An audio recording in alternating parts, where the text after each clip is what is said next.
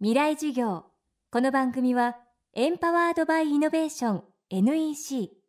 暮らしをもっと楽しく快適に川口義賢がお送りします。未来授業月曜日チャプター未来授業。今週はこの秋に開催した公開授業の模様をお届けします。テーマは明日の日本人たちへ未来を変えるイノベーションは起こせるのか大きな転換の時期に来ている日本。この転換点の先に若い世代はどんな未来を描いていくのでしょうか。各界の地の先達が現役大学生に直接問いかけます。最初の講師は漫画家の山崎真理さん。大ベストセラー「テルマエロマエ」を生み出した山崎さんは人生の半分が海外ということもあり常に視点が俯瞰的で偏見がありません。自分の限界が現れるたびにそれぞれの世界の文化を自分に取り入れ自己イノベーションで乗り越えてきたといいます。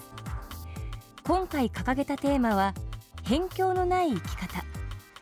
未来事業1時間目。頼れるのは自分しかいない。どうも皆さんこんばんは。山崎まりです。今日は、えー、辺境のない生き方というちょっとえーまあ、言い方を変えればですね辺境というのはボーダーという、まあ、要するにボーダーレスボーダーのないような生き方ということをテーマにしてちょっと皆さんといろんなディスカッションをしたいと思っていますが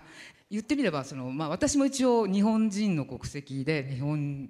人であるんですけども早いうちから海外に行ってしまったせいで今実際自分はイタリアに住んでるんですけどもイタリアに行く前には例えば今紛争がある中東のシリアですとかポルトガルだったりとかアメリカとか、まあ、いろんなところで転々と暮らしてきたわけですね。でそういうところに暮らすたびにやっぱり自分のアイデンティティっていうか、まあ、日本人であるんだけどもいろんなところで適応していかなきゃいけない必然性も伴いますから、まあ、その辺の意識が非常に曖昧になっていきます。でもそれのおかげでというか自分の中にその辺境の意識っていうのがそのタガが外れてしまったおかげで書けた漫画が「テルマエロマエ」という漫画なんですね。あれは多分多分こういろんなことにとらわれてまあ、漫画はこうじゃなきゃいけないとか、えー、歴史の漫画を描くならこうしなきゃいけないとかこれはカテゴライズとしてコメディ漫画なんだとかそういうことを意識しすぎてたら多分できなかった漫画じゃないかと思うんですけどもあの漫画は私が、えーと、最初の発想はシリアにいる時に浮かんだものであって、えー、シリアの、えー、古代ローマ遺跡を巡ってる時に古代ローマ遺跡のあの一つの中にこう洗濯物が干してあったんですね世界遺産に洗濯物が。それを見た時になんかもうまさにタイムスリップしたようなあの世の中がたとえ2014年現在10月であっても世の中の人間全員が同じ速度で生きてないっていうことをその時ものすごく痛感しましたでもそれはもともと私は17歳からイタリアに行って住んでますけども、まあ、初めて一人で旅行したのが14歳の中学校2年生の時ですね。その時に1か月間一人でえー、ヨーロッパを旅したんですね。でその時が、えー、きっかけとなって後にイタリアに行くようになるわけですけども、まあ、その時もやっぱり確かに、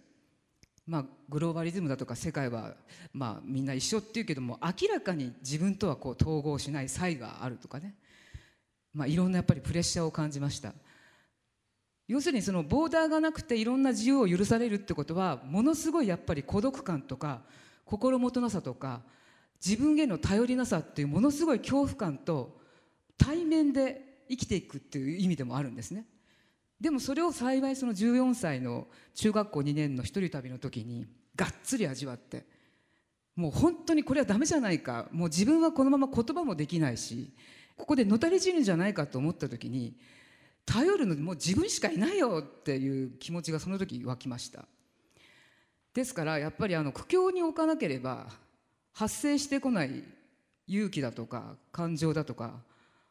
自分に対する信頼信頼感っていうかねそういうものも多分あるんだと思うんですけれども、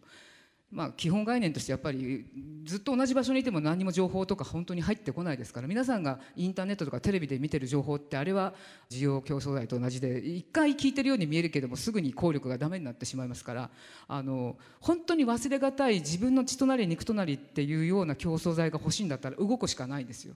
動いて自分であの辛い面も恥ずかしい面もたくさんしてこないと多分いけないと思うんですけどやっぱりそれがちょっとしにくい土壌にあるのとやっぱりそういうことがしなくてもいいように生きてきなさいよっていうその暗黙のなんていうか示唆みたいなのがちょっと日本の中にはまああると思うんですけれども。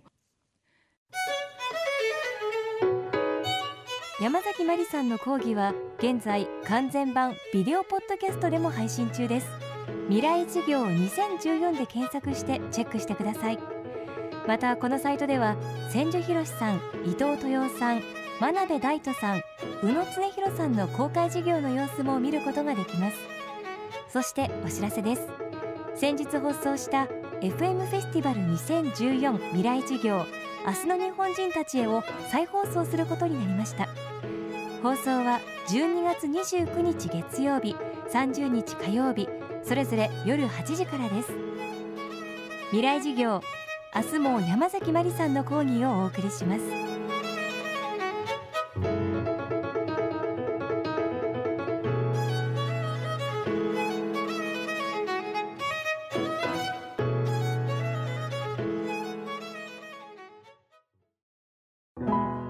川口技研